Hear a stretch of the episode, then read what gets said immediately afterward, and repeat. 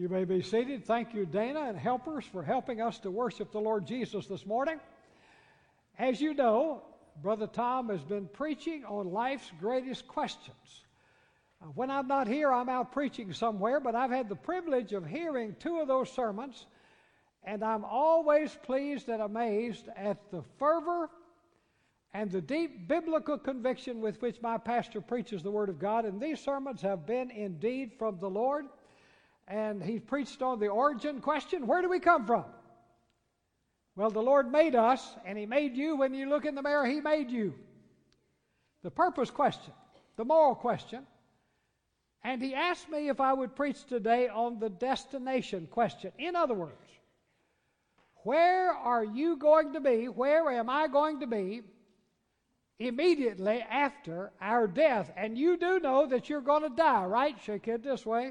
It is appointed unto man once to die. And by the way, the word there is the word anthropos, which means men and women. It is appointed unto men and women once to die, but after this, the judgment. So again, I ask, where will you be immediately after death? A week ago yesterday, on the 13th day of January, the folks who live there and thousands of tourists in Hawaii, at about 12 minutes after 8 local time, on the 13th of January, the telephone buzzed or binged with a text message, and everybody with a smartphone saw these words: ballistic missile threat inbound to Hawaii. Seek immediate shelter. This is not a drill. What would you do if you received that kind of message this morning? Suppose your smartphone went off with a text message while I'm preaching, and it read something like this: ballistic missile threat inbound to Kentucky.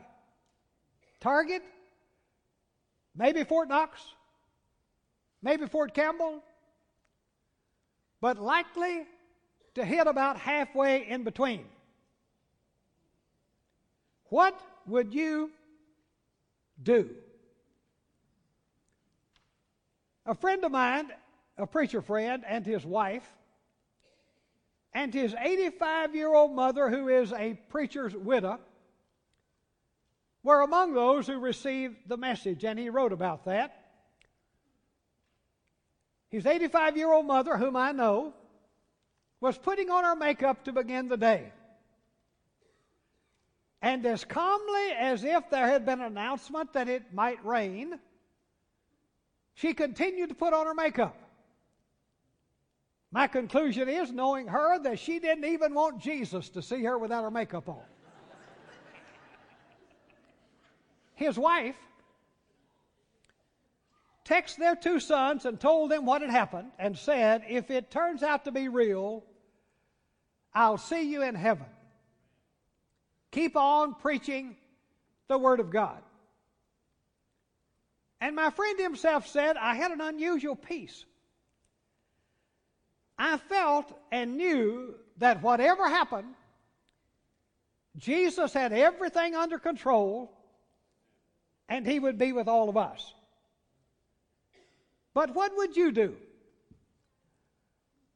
The BCM director at the University of Hawaii,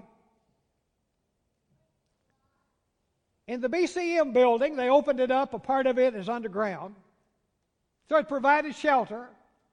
And in a matter of moments, they had multitudes of students, many of whom had never been to the BCM before.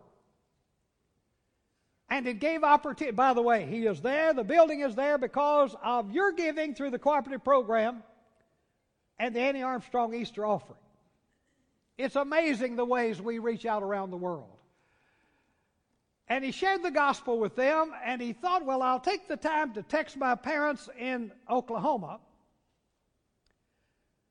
But immediately he thought of a young Japanese student with whom he had been sharing the gospel, who had agreed to begin coming to Bible study, but he had never opened his heart to Jesus' salvation And so he prayed fervently for that young Japanese student that whatever happened, he would still be alive and that somebody would lead him to saving faith in Jesus. Now my question is to you and me, what would you do if you received a message like that? In a few minutes, well, probably about 25 minutes, we will come to what we call the invitation. We call it that because that's exactly what it is. You're familiar with the invitation. Brother Tom always gives the invitation. But it's not Brother Tom's invitation this morning. It will not be my invitation. It is not primarily the invitation of Eastwood Baptist Church. It is God's invitation.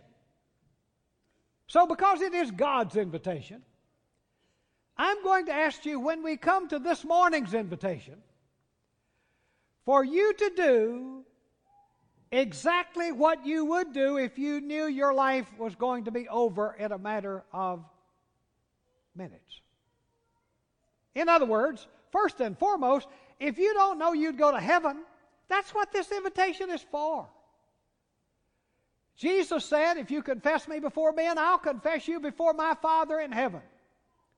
So I'm going to ask you this morning, if you're not sure that you know Jesus, you may be a church member, but you're not sure about that, whether you're saved or not. Or maybe you've never been to church before. Well, there's no seniority around here. So you can get saved this morning. First and foremost, if you don't know that you know Jesus, you make your way forward. We're not going to pressure you or confuse you or rush you, but we'll help you to know Jesus. If you need to make a decision about church membership, if you've been saved and never been baptized, we'd like to talk with you about that. But this morning as we begin the invitation, I feel led to do it a bit differently. We're going to have the invitation, at least most of it, without any singing, without any music. And I'll give the invitation with heads bowed and eyes closed. Nobody's going to know who comes forward and who doesn't. Now, if you need to get saved, let's get that taken care of.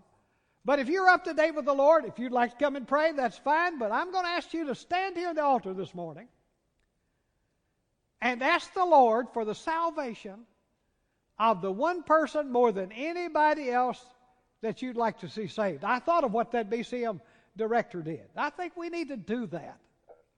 Ask the Lord for the salvation of the one person more than anybody else that you'd like to see saved. We're going to do it with heads bowed and eyes closed. Nobody's going to know who comes forward. I'll let you go back to your seat the same fashion. It's not about that. But it's high time we got serious about praying for the lost. So I'm going to ask you to do that this morning. Turn with me in your Bible to 1 John chapter 5. And I want to make sure before we leave here today that everybody that God has given me the privilege of preaching to, that there's not one single person of age and understanding that will leave here today without you being able to say, for a fact, if I were to die today, January the 21st, 2018, if I were to die today, I know for sure that I'm on my way toward heaven. 1 John chapter 5, and we'll begin with verse 9. The words will be on the screen. But let's stand as we focus our attention on the Word of God. John says, verse 9, if we receive the witness of men, the witness of God is greater. For this is the witness of God, which he hath testified of his Son. Now, every one of us know to whom the Scripture's referring when it talks about God's Son like this, but let's say it together. It's talking about Jesus. Say it again. Jesus. He that believes on the Son of God, that's Jesus, has the witness in himself. And by the way, that's the Holy Spirit. He that believes not God has made him a liar. Wow. Because he believes not the record that God gave of his Son. And this is the record. That God has given to us eternal life, and this life is in his Son. He that has the Son has life, and he that has not the Son of God has not life. These things have I written unto you that believe on the name of the Son of God, that you may know that you may know that you have eternal life, and that you may believe on the name of the Son of God." You may be seated. Everybody who does live or has lived exists today, right now today, in one of three places. And I want us to visit all three of those places this morning to be reminded of the answer to the eternal question. First of all, I want us for a few moments to visit hell. Now, I don't like to talk about hell. In fact, we usually simply joke about hell. A little girl was on the way to Sunday school and church one morning years ago, had her Bible in her hand, and a skeptic thought he would have some fun. And he said, "Sweetheart, where are you going?" She said, "I'm going to Sunday school." He said, "What are you going to do there?" She said, "I'm going to learn the Bible." He said, "Do you believe the Bible?" She said, "Of course I believe the Bible." He said, "You believe all the Bible?" She said, "Mister, I believe all the Bible."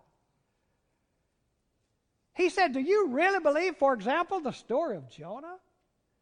Do you believe Jonah was swallowed by a big fish, spent 3 days and 3 nights in the belly of that big fish, and then when the fish vomited him out, he was okay? Do you believe he lived in the belly of that fish?" She said, "Yes, sir, I do." He said, "How could that possibly happen?" She said, "I don't know, but when I get to heaven, I'm going to ask Jonah."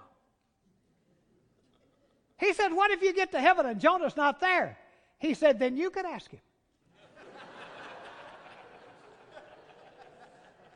Now, we usually just kind of joke about hell. I have preached a sermon that God gave me when I was in the first 6 months of my first pastorate, which has literally been the foundation of my evangelistic ministry. The last time I counted, I have preached it about 975 times, probably 1,000 by now. I will begin revival meeting, the Lord willing, next Sunday morning. I probably will preach it about Tuesday night. I've preached at every revival I've ever preached in except two. I don't know that I can explain why I did not preach it in those two, except they didn't know me very well, and I just assumed they would think I was totally crazy. But I don't worry about that as much as I used to, but folks say, "Well, yeah, I'm sure you love to preach that sermon." No, I don't. If I preach it Tuesday night, when I get through, I will be drained. And when I go back to the hotel, I will lay down almost immediately, but the problem is after I've preached it, I can't go to sleep. I don't like to preach it. Well, why do you preach it? Because I don't want anybody who hears me preach to go to hell. Hell is real. So let's visit hell for a few moments this morning. I want to read a few words that describe hell. It's found in Luke chapter 16. Follow with me and I'll read quickly. Verse 19. Words are on the screen. "There was a certain rich man which was clothed in purple and fine linen and fared sumptuously every day. And there was a certain beggar named Lazarus which was laid at his gate full of sores and desiring to be fed with the crumbs which fell from the rich man's table. Moreover, the dogs came and licked his sores. And it came to pass that the beggar died and was carried by the angels into Abraham's bosom." That's the Jewish reference to heaven. "The rich man also died and was buried. And in hell he lifted up his eyes, being in torments, seeing Abraham afar off and Lazarus in his bosom. And he cried and said, Father Abraham, have mercy on me, and send Lazarus, that he may dip the tip of his finger in water and cool my tongue, for I am tormented in this flame. But Abraham said, Son, remember that you in your lifetime received the good things, and likewise Lazarus evil things, but now he is comforted and you are tormented. And beside all this, between us and you, there's a great gulf fixed, so that they which would pass from here to you cannot, neither can they pass to us that would come from there. And he said, I pray thee therefore, Father, that thou wouldst send him to my father's house. I have 5 brothers, that they may that he may testify unto them, lest they also come into this place of torment. Abraham saith unto him, They have Moses and the prophets, let them hear them. And he said, Oh no, Father Abraham, if one went unto them from the dead, they will repent. And he said, If they hear not Moses and the prophets, neither will they be persuaded, though one rose from the dead. Now I want you to notice some things that are mentioned here very quickly. Some things that are in hell. Pain is in hell. Torment. He uses that word, the rich man uses that word over and over again. I am tormented in these flames. Now some Greek scholars are going to say, Brother Don, you realize the word for hell here in Luke chapter 16 is not the bad word for hell. It's not the Greek word Gehenna. It is the word Hades, which literally means the abode of the dead. And you are right. But why does it use Hades instead of Gehenna? Because as inconceivable as it is to you and me, it's going to get worse. At the great white throne judgment, gentle Jesus, who died for him and her as much as he died for you and me, will say, Depart from me into the lake of fire, prepared for the devil and his angels. And don't miss that last statement. Jesus never intended that you die and go to hell. Jesus died for you, and he's not willing that any should perish, including you, but that all should come to repentance. But it is a place of pain, Jesus said, where the fire never dies. Again he said, and shall cast them into a furnace of fire, there shall be wailing and gnashing of teeth. Again he said, a furnace of fire, weeping and gnashing of teeth. And then he said, where their worm does not die, and the fire is not quenched. And then it says in Revelation 14:10, he will be tormented in fire and brimstone. The next verse says that it is both eternal and irreversible. Now, nobody ever loved that lost sinner who dies and go to hell like Jesus did. And yet, gentle Jesus warns that hell is a place of perpetual pain. Now notice that statement. He says, their worm dieth not. That's a strange statement to many of us. But maybe even as far back as Jesus' day, one of the sayings that I grew up around was, squirming like a worm in hot ashes. You ever heard that? That's the reference here. But the worm who's dropped in hot ashes squirms all about, but eventually it quits. But in hell, it never, ever stops. It's a place of pain. It's a place of regret. Every person in hell today is saying to himself over and over again, I could have been saved. I could have gotten saved. If I'd asked Jesus to save me, he would have saved me. And you know what? He and she are right.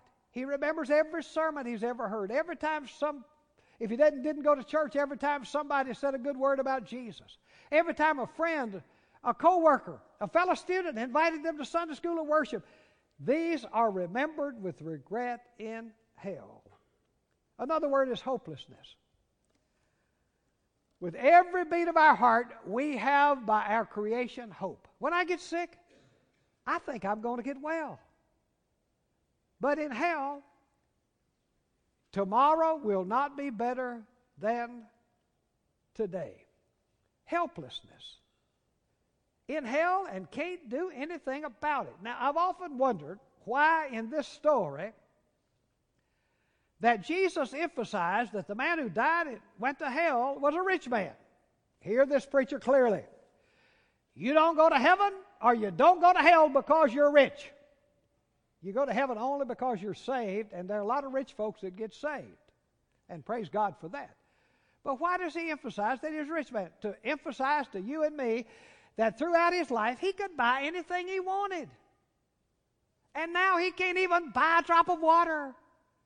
He's begging for a drop of water to be placed on Lazarus' finger, to be placed on his tongue, and even that was not, has not, and shall never be granted. Today, when this service is over, you will go home or you will go to a restaurant and you may drink water that's healthy, or you may drink a Diet Coke like I will, or you may drink sweet tea like we Southerners know how to do. It's abundantly available. There's even a water fountain right outside the door. After I preached this sermon, I went out and drank a barrel of it a while ago. There's water out there. But in hell, there's not one drop, not one drop. Why does he emphasize that Lazarus was a poor man? I mean, he ate the crumbs. He ate the garbage from the rich man's table. He didn't go to heaven because he was poor. Poor people go to hell. Poor people go to heaven. Rich people go to hell. Rich people go to heaven. It's not about that. But he was emphasizing the fact that Lazarus, he's a winner. He didn't have much, but he surely has everything now. Loneliness. This man in hell is lonely, and he thinks about his father's house. There are no friends in hell. Nobody trusts anybody in hell. But by the way, he doesn't want his friends there. He doesn't want his brothers there. Would you at least send back Lazarus? I've got 5 brothers. I don't want my brothers down here. And surely if lost people don't want their brothers and sisters and their friends in hell, surely those of us who are saved don't want ours in hell. Send back Lazarus. And Abraham said they've got Moses and the prophets. If they won't hear them, they wouldn't hear if Lazarus went back. In fact, they won't even hear if one be raised from the dead. Wow. You and I live on this side of the cross where the one, the Savior, has been raised from the dead. It's a place of loneliness beyond description, but also for the first time in his life, he is concerned about his 5 brothers. That's what I'm going to ask you to do this morning, to pray for one lost person more than anybody else that you'd like to see saved. It is merciless. It is graceless. Jesus also told the story of a publican who went into the house of God. You remember that story. And the publican beat upon his breast and said, "God, be merciful unto me, a sinner." And he went away from God's house justified. But no mercy like that available in hell. Now, let me come to the good part, the contrast. Let's talk for a few minutes about heaven. Now, let me be very clear at this point as we begin to talk about heaven. If you take this microphone and travel across Bowling Green and ask the question, how does a person go to heaven when he dies? Number one answer, be good. In fact, people believe that good people go to heaven and bad people go to hell. That's half right. The fact is that based on human goodness, good people go to heaven if they're saved, and bad people go to heaven when they get saved. Right? Because none of us are good. If it's based on my marriage, I'd split hell wide open, and you would too. Right? All have sinned. There's none righteous. No, not one. Amen.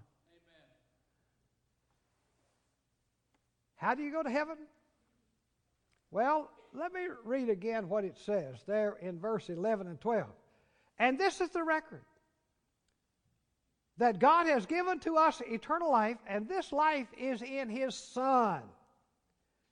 He that hath the Son, then that's Jesus, he that has Jesus has life, And he that has not the Son of God has not life. It's all about whether or not you and me, whether or not we know Jesus. But let's talk about heaven a minute. Well, let me read a passage about heaven. Turn over to Revelation chapter 21. Again, the words will be on the screen. Revelation chapter 21, verse 1. John writes, "And I saw a new heaven and a new earth. For the first heaven and the first earth were passed away, and there was no more sea. And I, John, saw the holy city, New Jerusalem, coming down from God out of heaven, prepared as a bride adorned for her husband. And I heard a great voice out of heaven saying, Behold, the tabernacle of God is with men, and he will dwell with them, and they shall be his people, and God shall be with them and be their God. And God shall wipe away all tears from their eyes. And there shall be no more death, neither sorrow nor crying, neither shall there be any more pain, for the former things are passed away. And he that sat on the throne said, Behold, I make all things new. And he said unto me, Write, for these words are true and faithful." It emphasizes once again that you can trust what the Bible says about hell. You can trust what the Bible says about heaven. These words are true. Notice some things here from Revelation chapter 21. Heaven is a place that is painless. Did you notice in verse 4? Neither shall there be any more pain.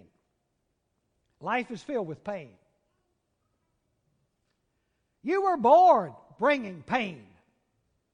They say that when a mother gives birth to a child, it is a pain worse than death. I don't know about that, obviously, but your mother suffered that you might be here to give you life. Every day of our lives are filled with various kinds of pain. There are some pains that are just awful beyond description. I think of that word cancer. Brother Greg reminded us to pray for some folks who have, the families of some folks who've gone to be with the Lord. A number of them by cancer. We're trying desperately to find a cure for cancer. I don't know about here. I pray we discover one, but I know in heaven there is a cure. And there is no cancer in heaven. The second most awful thing I can think of is Alzheimer's. It's often called the long goodbye. In heaven, there will never be a long or short goodbye. And minds will be clearer and bodies healthier than you and I could have ever imagined. No pain in heaven. Then there's hope in heaven. Well, there's no regret either. Let me mention that next. For God shall wipe away every tear from their eyes. Your eyes have been filled with tears in giving up loved ones, in being disappointed in life. You have failed. You've been defeated. Things didn't turn out like you thought they would. But in heaven, gentle Jesus wipes away the tears from every eye. In heaven, there's hope. And by hope, I mean absolute assurance and experiencing the abundance of hope. Notice in verse 3, I heard a great voice out of heaven saying, Behold, the tabernacle of God is with men, and he will dwell with them, and they shall be his people, and God shall be with them and be their God. And there will be no more death, it says in verse 4, nor sorrow, nor crying. In 30 years as a pastor, and as a family member, I have been there with others when all hope was gone. And then the funeral. And eyes filled with tears. It won't be anything like that in heaven. You won't be able to walk through a cemetery in heaven. It won't be one there. There'll be no sirens that go off in the darkness of the night. All of that is left behind. And then there will be fellowship, perfect fellowship. Notice in verse 1, "And I saw a new heaven and a new earth, for the first heaven and the first earth were passed away, and there was no more sea." Now, I often wondered in teaching Revelation through the years, why does it make that statement? No more sea. I'm not a seagoing person. I go to the ocean occasionally, but I just walk on the beach. I'm not a seagoing person. I'm a landlubber. I like the flat land and for it to be dry. But why is it here? Remember where John was. He's out there on a little island, 25 miles in circumference, out in the middle of the Aegean Sea, a rugged terrain. He's out there for crimes that he committed. What crimes did he commit? Preaching the gospel. He's the last apostle. Had the emperor not been afraid of an uprising, he would have put him to death. But he's the last apostle, so he sentenced him out there where unwanted criminals are sent. Cutthroats, murderers, robbers. That's where he was. Tradition says for 25 years he was pastor of the Eastwood Baptist Church in Ephesus. And now he's separated from the beloved people that he spent life with for 25 years. And I expect that John out there on that island, his family's not there. He has no friends there. He longs to be back at Ephesus. I would imagine that he came out to the edge of that sea and looked as far, again and again, looked as far as he could see. He probably had Ephesus on his mind when he got the whole book of Revelation, because it says he was in the Spirit on the Lord's day. And he looks all the way as far as he can see, but his eyes won't see as far as Ephesus. All he sees is water, sea. I'll swim it. Well, he couldn't swim it. I'll build a boat. He couldn't build a boat. And in this passage, I believe the Holy Spirit, giving the word of the Lord to John, slips in a personal word. John, you won't ever again be separated from the people you love by the sea. There will be no separation between you and those that you love ever again. So it says there's no more sea, or as I would say, no more separation. The beloved one in Christ that you gave up this week, this year, last year, who died in Jesus, if you know Jesus, it is simply a temporary separation to be rejoined in heaven to fellowship forever and ever and ever. Heaven is a place of joy. Notice in verse 2. And I, John, saw the holy city, New Jerusalem. By the way, New Jerusalem is simply the capital of heaven. It's a big, big place. And New Jerusalem is the capital city. Just like Jerusalem is the capital of Israel. Don't you let anybody tell you Tel Aviv is the capital of Israel. It's not.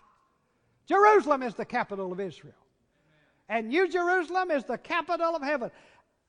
I, John, saw the holy city, New Jerusalem, coming down from God out of heaven, prepared as a bride adorned for her husband. I have performed about as many weddings as I have funerals, about 650 weddings. And in all of those years of doing 650 weddings, I never saw an ugly bride. And only one or two narrow escapes. I've never seen an ugly bride, and you haven't either. The most beautiful sight I ever saw in my life was March the 24th, 1968. 3 o'clock in the afternoon on Sunday afternoon. I preached at 11 o'clock that morning, by the way. Crazy. When my beloved Sharon came down the aisle of Green River Baptist Church to be my wife, my daughter's wedding was, well, it was at least a close second. When I escorted her down the aisle and then walked up on the platform to perform her ceremony. My point is, I have never seen an ugly bride, and you haven't either. I believe God searched through all of heaven, all of earth, to come up with the choicest word that he could find to describe how beautiful heaven is. And he said it's like a bride prepared for a husband. Now, I know and you know that weddings don't always have the ending that they lived happily ever after. That's only in fairy tales and the Hallmark Channel, right? That's the only place. But in heaven, all that's pictured in the bride, everybody in heaven lives happily ever after. Now, let's talk about the third place. And the third place is here, right now. Notice in verse 13 of 1 John 5, "These things have I written unto you that believe on the name of the Son of God, that you may know that you have eternal life, and that you may believe on the name of the Son of God." Now, if you've got your Bible with you, I want you to hold it in your hand right now. If you don't have your Bible with you, there's one on the pew in front of you. Reach up and put your hand on it. Do you know why that Bible was written? For two purposes.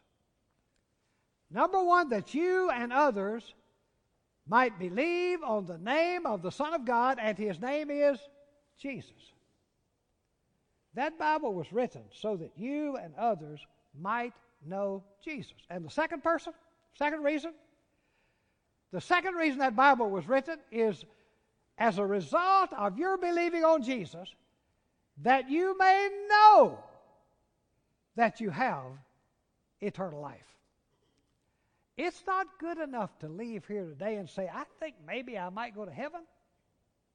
I hope I might go to heaven." That's not good enough. That's not good enough. You need the assurance of knowing Jesus so you can pray for the lost, so you can live a victorious life, and so you can be used of the Lord. You need to know, and you need it for your own peace of mind and your praying power. You need to know that you know Jesus. Now, I said when I began that I was going to give this invitation, and it's now time to do exactly that. And I really believe, I'm not going to put pressure on anybody, and I don't want anybody around you to put pressure on you. It's up to you, because heads are going to be bowed and eyes are going to be closed, but I believe everybody in this building ought to respond. I really do. First of all, if you do not know for sure that you know Jesus, if you do not know for sure, therefore, that you'd go to heaven if you died today, January the 21st, 2018, there's a big long pew right here and a big long pew right here. If you come and sit on one of these pews, somebody's going to come to you and will not rush you or pressure you or confuse you. But we'll stay with you and take the Bible and help you until you can leave here with the assurance that comes from the Word of God. You leave here knowing that you know you're on your way toward heaven. One of these pews, just come and have a seat. Now, you know you're saved, and there's some junk in your life, or you don't love Jesus like you ought to, then if you want to come to one of these steps here, it makes a good altar. Now for the rest of us, I'm going to ask you to stand right here in this altar. Just pick out a spot. If you want to kneel, that's fine, but I believe it would be better if you just stand. And in a few minutes, I'll ask you to notice where you're standing. And I'm asking you this morning, in behalf of my Lord, it's his invitation to go on record and ask God for the salvation of the one person more than anybody else that you'd like to see saved. God answers prayer, right? Absolutely. He may want to use you. He may use somebody else. But go on record and ask God for the salvation of the one person more than anybody else you'd like to see saved. Now, I'm going to ask you two things. First, let's stand. Everybody stand.